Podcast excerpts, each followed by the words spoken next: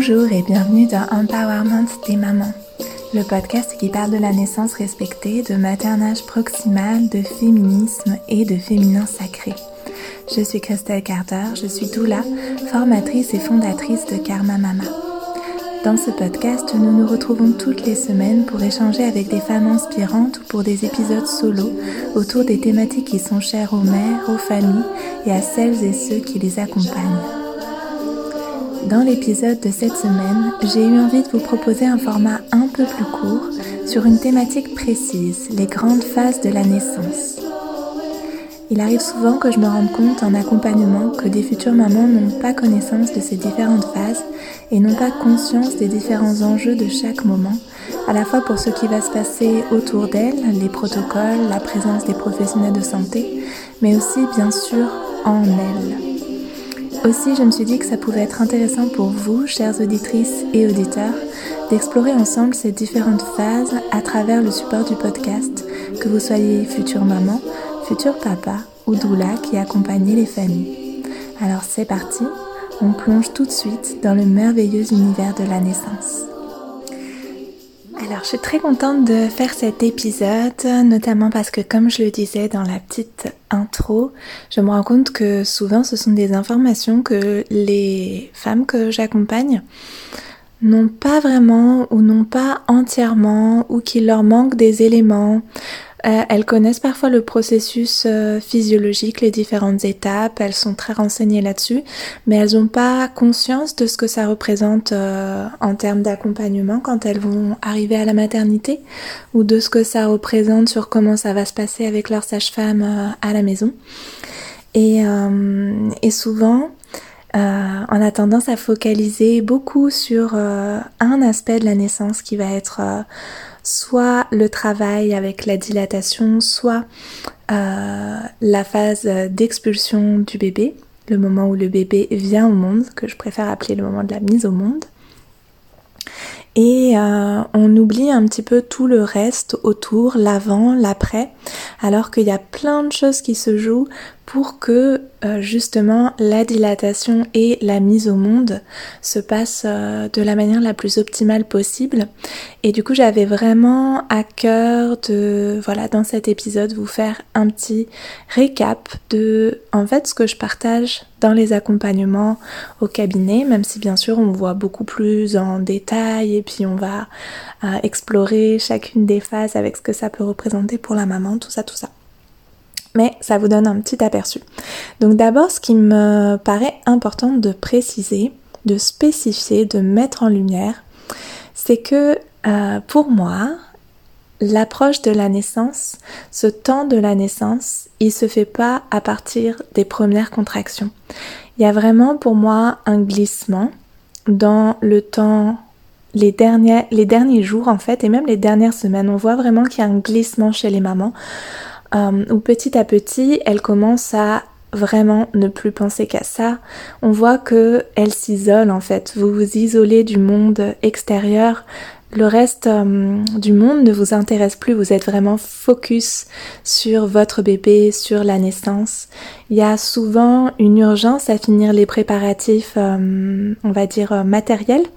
Voilà, avoir, pour certaines ça va être la chambre, pour certaines ça va être les vêtements, pour certaines ça va être juste un petit cododo à côté du lit. Pour chaque enfant, il va y avoir une petite période d'urgence dans les ajustements matériels comme ça pour dire ok, là je me sens prête, vraiment. Parfois c'est aussi une phase euh, de petits rushs autour de l'organisation pour la naissance de bébé, qui va garder les aînés.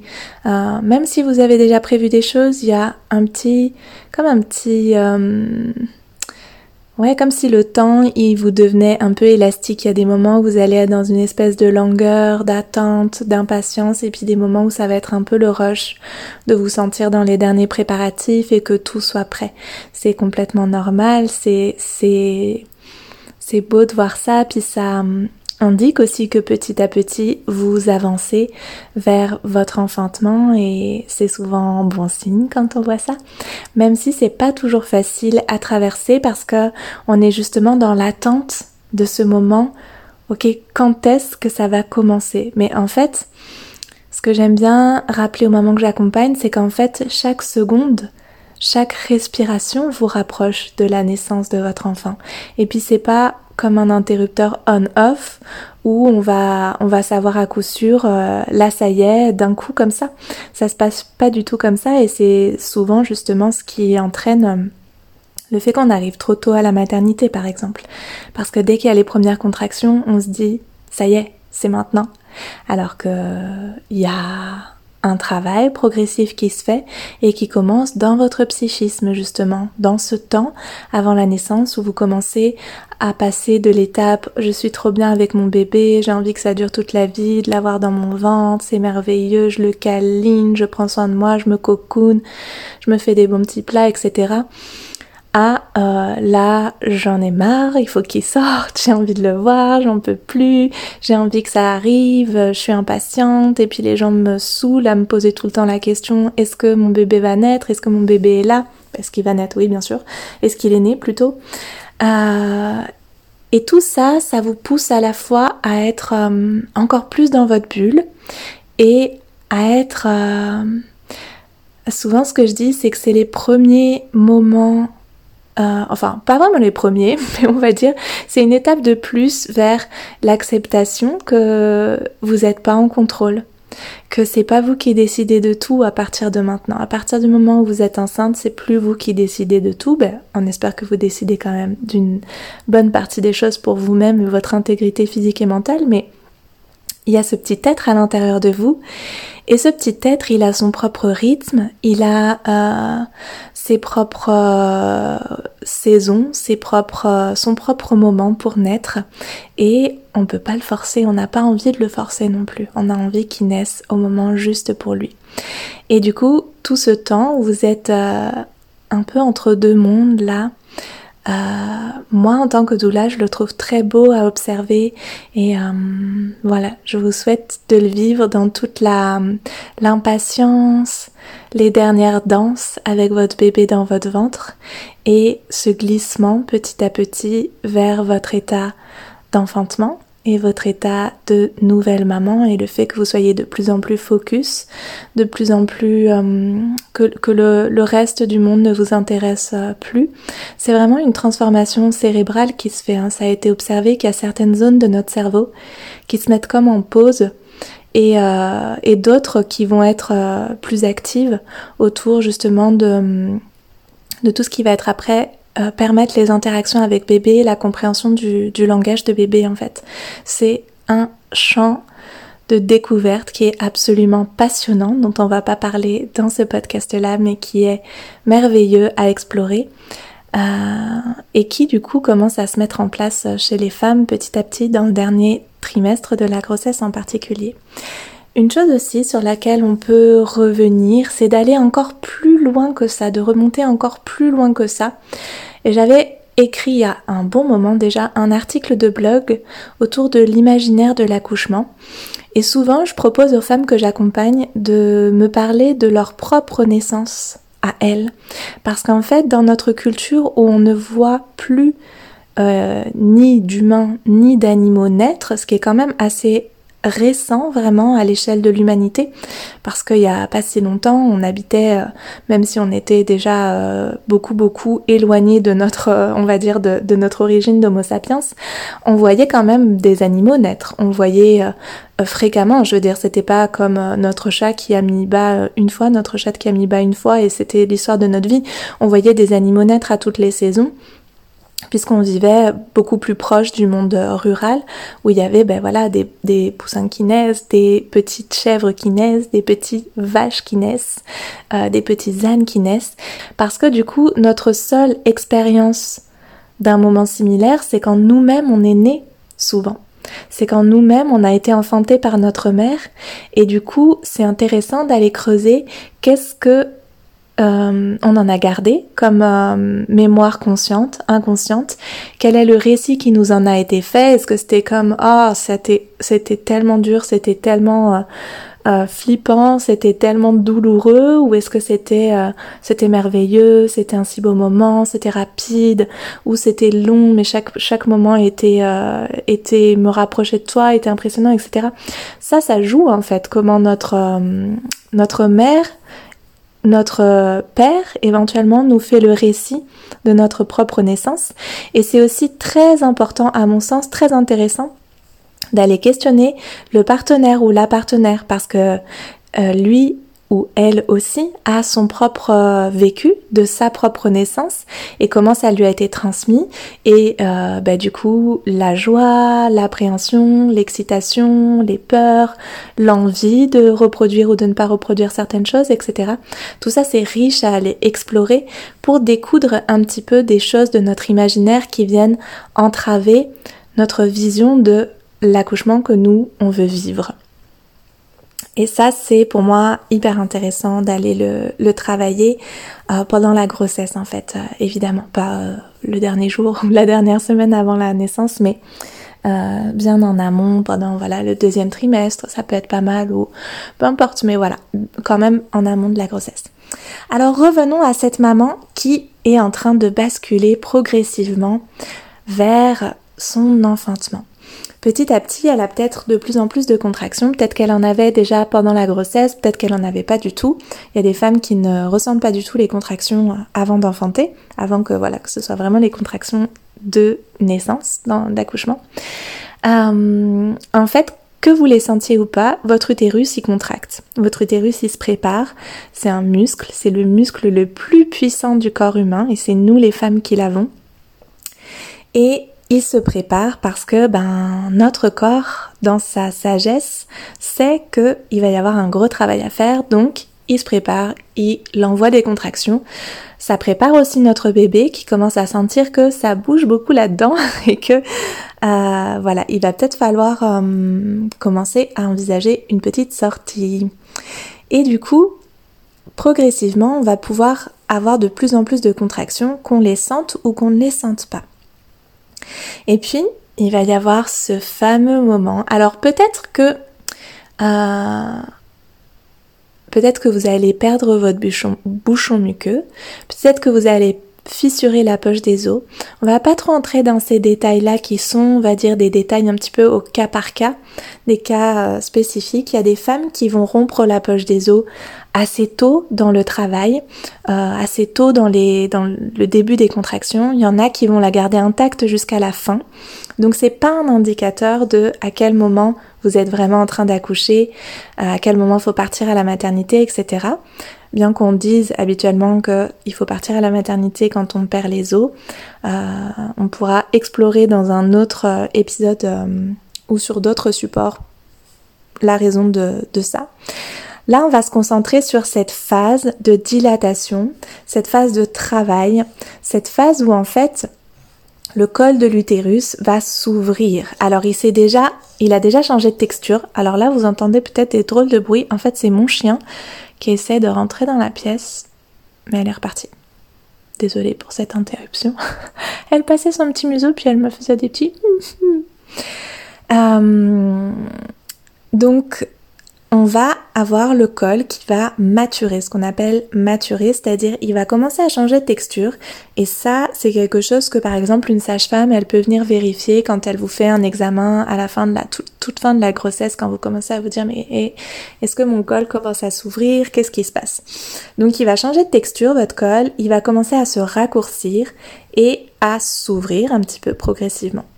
Euh, donc ça se peut qu'à la fin de la grossesse, surtout sur les grossesses, euh, les deuxième, troisième et, au-delà, euh, vous, vous, ayez déjà un col un petit peu ouvert et pas de contraction, ben il n'y a pas de travail encore. Le travail, c'est vraiment, on va dire, la phase active de travail, c'est vraiment des contractions et une ouverture du col. Il faut les deux pour que on considère que la maman est en phase de dilatation, en phase de travail. Alors, ce qui me paraît important de donner maintenant d'un point de vue plus euh, protocolaire, parce qu'il se peut que vous accouchiez chez vous ou que vous ayez accouché chez vous, si vous m'écoutez après euh, votre accouchement pour avoir un petit peu des éclairages sur ce que vous avez vécu, parfois ça fait du bien aussi. Bref, il se peut que le projet ce soit d'accoucher à domicile il se peut que le projet ce soit d'accoucher en maternité.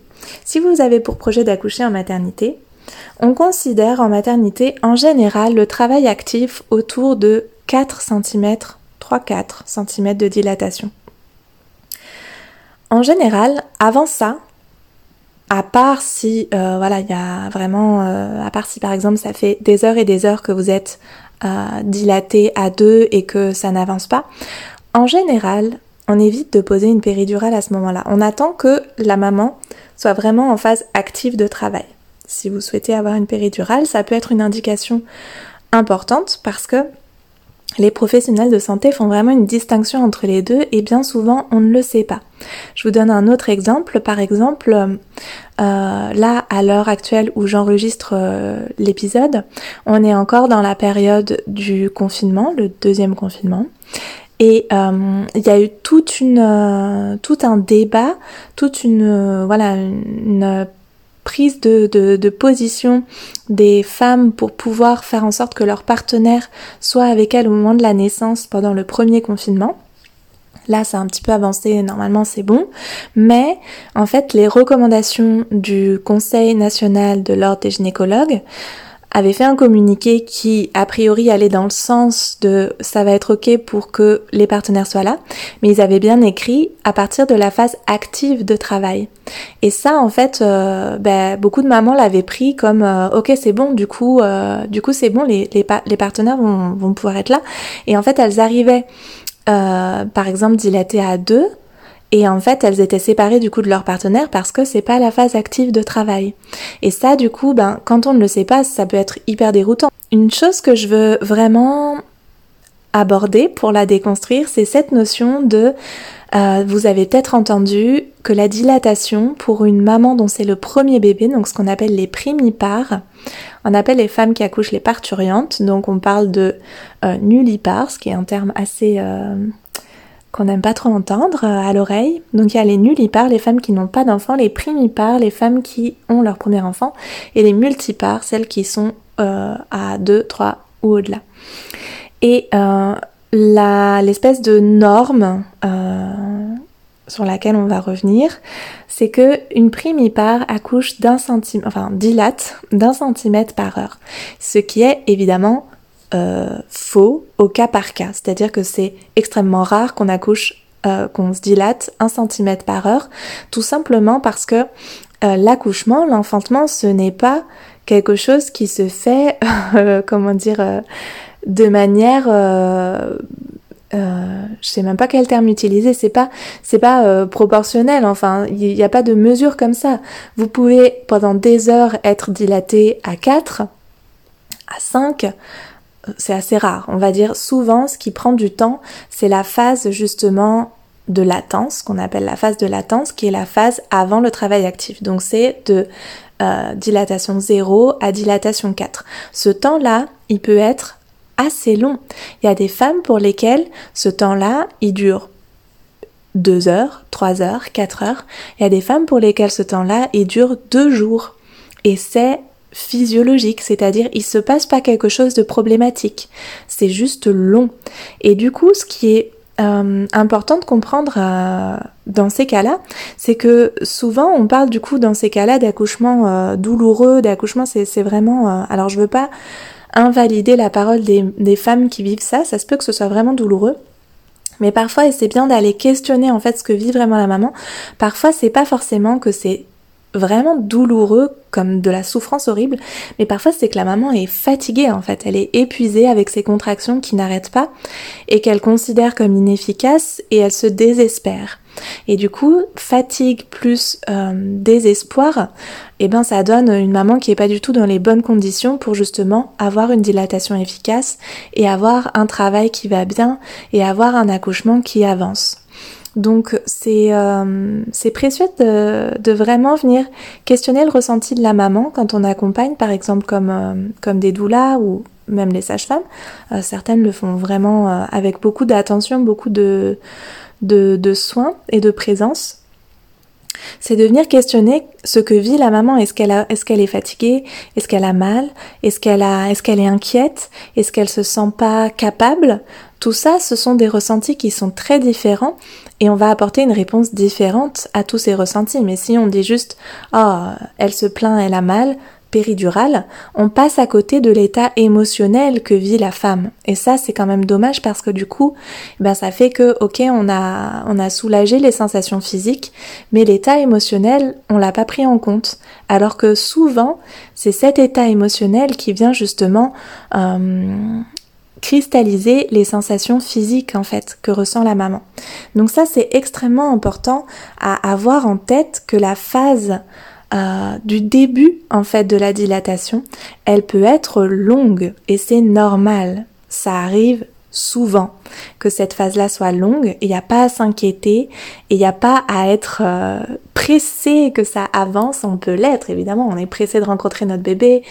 On dit souvent aussi, ça c'est quelque chose que je, parle, dont je parle aussi beaucoup. Une parole que je donne beaucoup, c'est que on, on parle souvent on dit souvent que les accouchements, euh, voilà, on voudrait un accouchement rapide en fait. Mais un accouchement rapide, il faut bien se rendre compte, je le dis souvent, donc vous m'avez peut-être déjà entendu le dire, notre corps fait le même travail. Donc que vous accouchiez en 2 heures, en 14 heures, en 2 jours, votre corps fait le même travail. Donc un accouchement en 2 heures, c'est hyper intense. C'est pas forcément un accouchement euh, qui va être super, genre piece of cake, euh, c'était super facile, euh, la maman est hyper épanouie, elle est radieuse. Parfois c'est difficile un accouchement court parce que c'est très intense physiquement, c'est très intense psychiquement parce qu'en deux heures on devient maman. Ce qui est pas la même chose, enfin c'est pas la même chose, disons. Euh, le processus il est beaucoup plus resserré et du coup bah des fois c'est difficile d'atterrir après ce type de naissance parce que hum, Parfois, ce temps-là n'a pas suffi à la maman en fait. Euh, voilà, donc en général, euh, ce temps-là, souvent moi ce que je dis aussi euh, aux mamans, c'est que du coup, si vous vous questionnez sur à quel moment partir, le moment, personne ne peut vous le donner. Je suis désolée, ça va pas répondre à votre question, mais ce moment, personne ne peut vous le donner. C'est-à-dire que c'est pas, vous allez avoir une contraction toutes les deux minutes qui va durer 30 secondes. Ok, c'est bon, on embarque la valise, on y va. Moi, je ne sais pas quel va être le rythme de votre contraction et personne ne peut le savoir parce que tout ce qu'on dit ce sont des normes mais c'est comme de dire euh, un être humain de je sais pas 1m80 fait 76 kg c'est ridicule, c'est une norme, c'est une, moyenne. On n'en sait rien de quel va être le rythme de, votre de vos contractions, pendant combien de temps, et ce que ça indique de votre dilatation.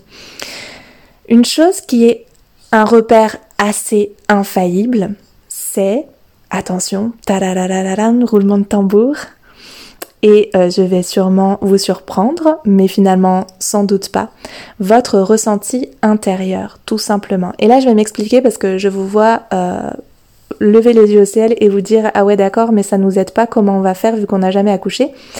Notre organisme est extrêmement bien fait et surtout quand il s'agit de naissance, puisqu'on parle quand même de survie de l'espèce. Hein. C'est quand même un des moments où tout ce qui est organisé euh, pour notre survie, bah là, il va être organisé vraiment avec une minutie et une magie extrême, puisque on est encore là aujourd'hui.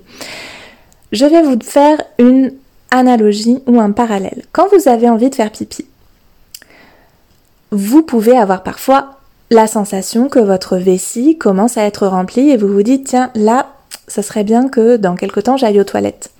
Euh, mais probablement vous n'avez pas d'un coup une envie irrépressible d'aller aux toilettes qui fait que si vous ne trouvez pas de toilette dans la minute qui arrive, vous vous faites pipi dessus.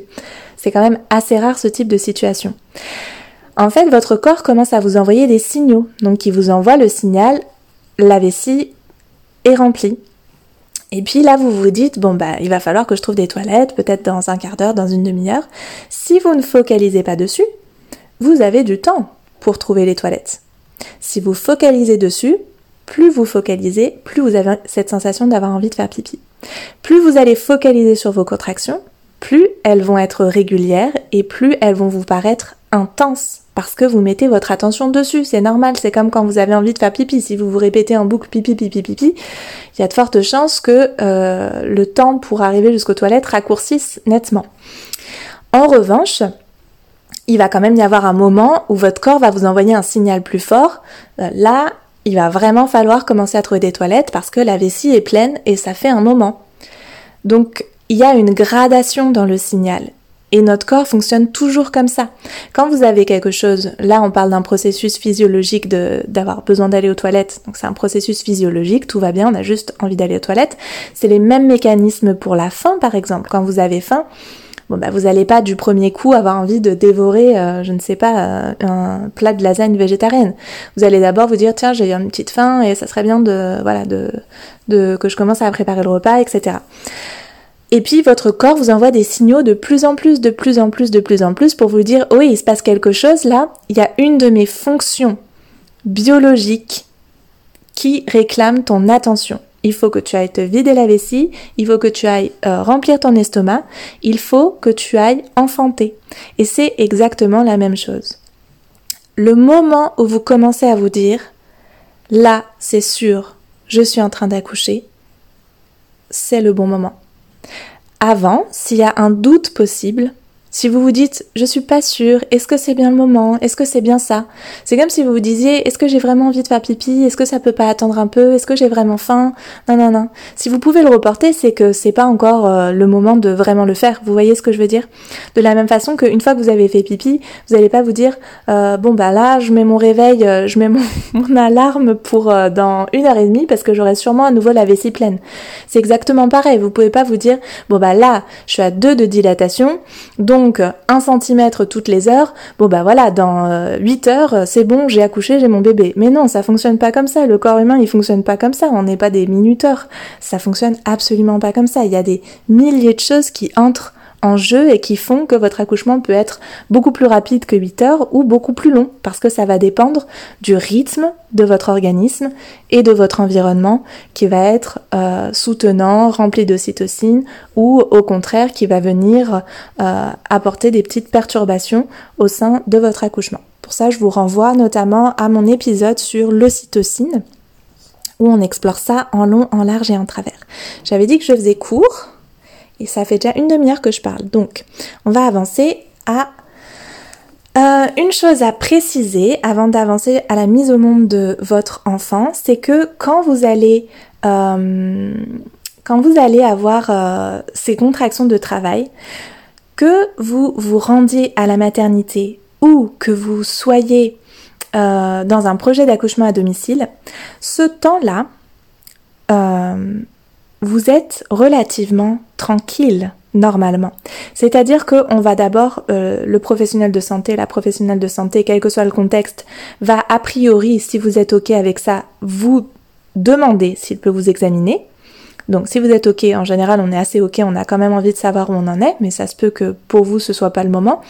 Donc il va y avoir à un moment ou un autre, on va dire, si c'est votre souhait, un examen. Rappelons que euh, tout examen, euh, tout, euh, comment on dit, traitement, enfin voilà, tout, tout acte médical ne peut pas se faire sans votre consentement. Donc, a priori, on est souvent, en tout cas, content de savoir un petit peu où on en est parce que voilà, on a, on a souvent envie de savoir ce qui se passe, où on en est. Et du coup, il va y avoir ce premier examen qui va venir dire ben, où vous en êtes dans votre dilatation. Alors je sais qu'il y a des femmes qui se font des auto-examens du col parce qu'elles ont l'habitude avec la symptothermie par exemple, mais en général quand même les retours que j'en ai c'est que quand on est en train d'accoucher c'est pas évident d'aller chercher son col, on a notre gros ventre qui nous gêne et puis euh, voilà on n'est pas, enfin en général c'est un moment où quand même vous avez envie d'être assez sûr de ce que vous êtes en train de vivre, après c'est un peu une généralité, hein. ça se peut tout à fait que vous ce soit pas votre besoin sur le moment, mais en tout cas c'est quand même ce que j'observe le plus souvent dans les accompagnements que je fais. Donc cette phase de travail, en général, vous êtes assez euh, tranquille après qu'il y ait eu cet examen-là. Euh, hormis si vous êtes dans une maternité où effectivement il y a encore ce protocole de un toucher vaginal toutes les heures pour observer la dilatation du col. Alors moi mon point de vue là-dessus il est très clair, ces touchés vaginaux pour moi, pour moi, hein, ils ne servent à rien pour la maman et ils sont plus euh, à venir perturber le processus physiologique de la naissance. Éventuellement, ils sont parfois douloureux, ils sont parfois vécus comme vraiment intrusifs, Et puis, en plus, vraiment, il n'apporte aucune indication parce que c'est pas parce que le problème c'est qu'une fois qu'on est dans ces dans ces ce fait de jalonner en fait le, le temps du travail par des touchés vaginaux pour voir où on en est, euh, ben bien souvent ça fait que la maman va pouvoir se dire ah ben là euh, donc euh, il y a une heure j'étais à deux maintenant je suis à trois bon ben comme je disais tout à l'heure hein, j'ai encore tant de temps. Alors que notre corps ne fonctionne vraiment pas comme ça. Vous pouvez avoir des grosses accélérations de votre travail à un moment parce que vous avez un shoot d'ocytocine et c'est dommage de se mettre dans la posture d'être de se dire ah non mais là j'ai encore au moins 10 heures de travail.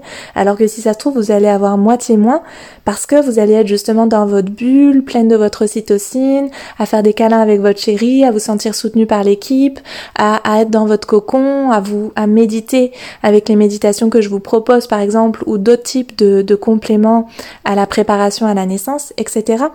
Donc c'est dommage d'aller se mettre des appréhensions pour quelque chose où finalement en fait vous, vous ne savez absolument pas et personne ne peut prédire la vitesse à laquelle votre col va se dilater. Une autre chose, et ce sera la dernière chose en fait, du coup je vais garder euh, cet euh, épisode autour du travail en fait. On va le faire en deux temps, puis je vous ferai euh, une deuxième partie autour de, de, la suite en fait de la naissance.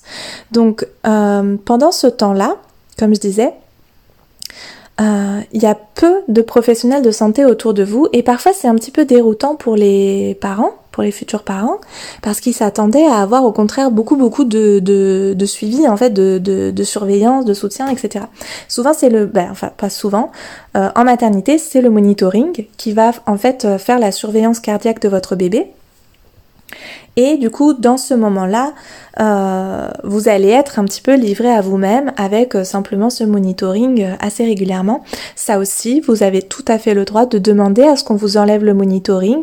Une fois que voilà, il y a eu une, première écoute du cœur de votre bébé, vous pouvez demander à ce qu'on vous enlève le monitoring parce que ça vous gêne dans vos déplacements, vous n'avez pas la mobilité que vous aimeriez avoir, ça vous maintient dans une position qui n'est pas confortable pour vous, etc. Vous avez aussi et je vous encourage à le faire, le droit de demander à ce qu'on coupe le son du monitoring parce que vous, ça vous sert à rien d'entendre euh, la machine qui bip, c'est plus stressant qu'autre chose et, euh, et, les professionnels de santé peuvent tout à fait le faire. Euh, voilà, je crois que j'ai fait le tour de ce que je voulais vous dire sur le travail. Il y a quand même cette chose aussi, mais ça j'en ai parlé également dans l'épisode sur l'ocytocine, mais je pense que c'est bien d'y revenir par rapport à cette question de la progression qui n'est pas linéaire, c'est que vous allez avoir euh, parfois ce qu'on appelle, enfin ce que moi j'appelle des paliers, où du coup vous allez avoir des moments où vous allez vous sentir d'un coup beaucoup plus inconfortable, parce qu'en fait vous avez justement une accélération du travail, euh, ça prend de l'intensité, ça, ça, ça va d'un coup beaucoup plus fort dans votre utérus, dans vos euh, sécrétions hormonales, et il faut justement que vos hormones s'ajustent, que votre corps s'ajuste. Et ça peut être comme ça 10-15 minutes un peu inconfortable, voire carrément inconfortable. Mais là encore, ne euh, restez pas sur cette croyance que l'accouchement a une progression linéaire. Ce n'est pas vrai du tout. Et une fois que vous avez cet ajustement de votre corps qui est fait par le biais des endorphines notamment, eh bien c'est vous revenez en fait dans quelque chose qui est à nouveau euh, gérable, supportable, acceptable, des, des contractions que vous allez pouvoir surfer, etc. etc. Donc l'idée c'est peut-être tout simplement de vous dire qu'en fait prenez chaque minute l'une après l'autre en vous disant que voilà, personne ne peut savoir quel va être le rythme, la durée, l'intensité de vos contractions de ce temps de dilatation, de ce temps de travail de votre utérus et visualisez votre utérus qui s'ouvre. J'ai une, euh, une méditation autour de ça.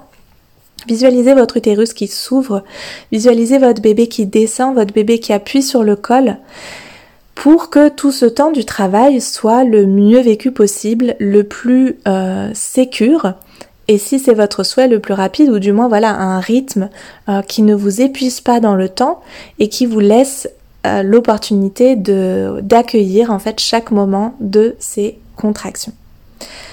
Euh, je vais m'arrêter là du coup pour cette première partie. Je ferai une autre partie sur la semaine prochaine du coup je pense sur la mise au monde et ce qui se passe après du coup. Voilà. Ah oui, si, une dernière chose quand même que je voulais dire, c'est que euh, ça rejoint une question qu'on me pose euh, et qui me surprend assez en fait. de maman quand je fais mon atelier sur la gestion de la douleur où il y a souvent des mamans qui sont qui ont déjà fait leur cours de préparation et qui me demandent mais en fait à quel moment de la naissance on respire? Alors déjà, je vous souhaite que vous respiriez à tous les moments de la naissance, parce que sinon c'est très mauvais signe. Donc on respire tout le temps, évidemment. On respire avec le ventre en soufflant par la bouche ou par le nez. Par le nez si on peut, le plus longtemps possible, par la bouche après, mais bon ça on va pas rentrer ici dans le podcast sur, euh, sur la façon de respirer. J'ai vraiment encore une fois euh, des, des supports avec les méditations autour de la respiration. Puis je vous encourage à voir avec votre sage-femme et en complément avec votre doula autour de, de cette question de comment on respire. Mais alors pour le moment de la respiration, on respire. Alors évidemment, on va respirer quand on va pousser. Donc là, je parle pas de ça, j'en parlerai au prochain épisode. Pendant le travail, le moment où vous soufflez, c'est entre les contractions. Évidemment que vous allez respirer aussi quand vous êtes au pic de la contraction parce que vous avez besoin de respirer.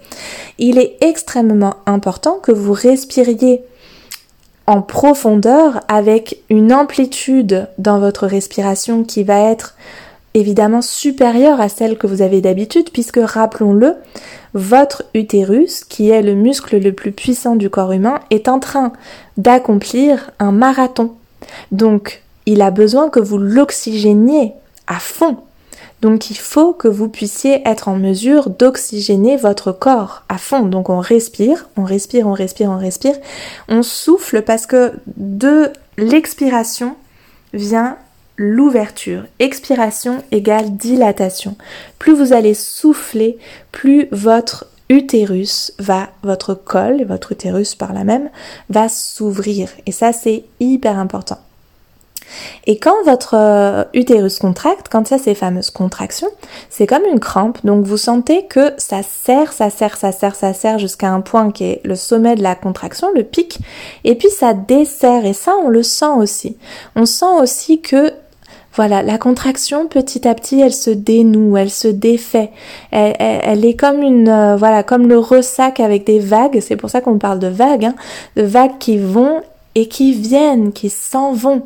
Et dès que vous sentez que votre utérus relâche, il faut relâcher tout votre corps. Il faut détendre les épaules, il faut détendre les cuisses, il faut détendre les fesses, détendre la mâchoire, détendre le front entre les sourcils. Et ça, c'est quelque chose que votre partenaire peut vraiment avoir en tête parce qu'on le voit chez une femme qui accouche. On voit quand d'un coup la contraction la saisit, euh, plus elle est avancée dans le processus de la dilatation et plus elle, elle part à chaque contraction. Et moins elle revient entre chaque contraction parce qu'elle est emportée dans son voyage, dans ce que Karine euh, de Quantique Mama maintenant appelle le vortex. Moi, j'utilise pas trop ce terme, mais on peut l'utiliser si on en a envie. Moi, j'aime bien parler d'un voyage, mais c'est là, c'est des mots différents qui recouvrent une même réalité que la femme s'éloigne de la réalité quotidienne, elle part dans un autre état de conscience. Michel Audin parle de ça, lui, de un état de conscience modifié. On est sur des ondes vibratoires et des ondes cérébrales différentes quand on accouche. Et ça, la maman, petit à petit, elle le vit, ce voyage, cet éloignement, au fil des contractions, de manière non linéaire, mais progressive quand même. Quand on voit la femme être saisie par une contraction, on le voit bien qu'elle se déconnecte, on le voit bien que sa respiration se modifie. À chaque contraction, ça, ça, ça revient, et on voit aussi, si on est attentif, que ça repart, que la contraction se relâche, que euh, probablement, bah, c'est ça qui se passe, que l'utérus se décontracte, se détend. Et en bon partenaire de naissance, que ce soit votre partenaire euh, de vie, que ce soit euh, votre doula, que ce soit une sage-femme, votre partenaire de naissance, la personne qui va vous accompagner dans la naissance, elle est là, à mon sens, pour vous dire relâche, repose-toi, détends-toi. Entre chaque contraction, vous pouvez faire un micro-sommeil, même de une seconde, deux secondes. C'est autant de temps de gagner, autant de repos, autant de, de, de d'endurance que vous amenez à votre corps, à votre organisme pour vivre ce voyage le plus longtemps possible avec vos propres ressources comprenez? Donc, euh, je vais m'arrêter là, comme je le disais. J'espère que je vous laisse sur une belle note positive, que vous visualisez votre accouchement, que vous visualisez vos accompagnements, que vous êtes dans ce, moment-là où la femme se laisse embarquer, où elle part pour son voyage, où son état de conscience se modifie, ses ondes cérébrales se modifient, et où elle va aller à la rencontre de plus en plus euh, proche, de plus en plus... Euh, palpable de son bébé et on se garde du coup euh, ce moment précieux de l'arrivée du bébé, de la mise au monde pour la semaine prochaine. Je vous embrasse fort, merci pour votre présence ici et à très bientôt sur les réseaux sociaux. Ciao ciao Voilà, l'épisode de cette semaine touche à sa fin. J'espère qu'il vous a plu, qu'il vous aura apporté de belles choses, des apprentissages, de l'énergie, des bonnes vibes. Et euh, pour petit rappel, si vous écoutez cet épisode de podcast pendant euh, le deuxième confinement qui a lieu en France actuellement, peut-être vous m'écoutez dans le reste de la francophonie, auquel cas vous pouvez bien sûr en bénéficier aussi. En France en ce moment, aujourd'hui on est le 5 novembre, on est à nouveau confiné et du coup je propose les programmes Karma Mama à moitié prix pour euh, les rendre les plus accessibles possibles au plus de mamans possible pour que vous puissiez cultiver votre sérénité, que vous soyez future maman, jeune maman. Euh, les programmes vont jusqu'au postnatal 2 ans, je dirais. Voilà, je vous embrasse fort. Merci encore pour toute votre belle euh, présence dans la communauté Karma Mama. À très vite.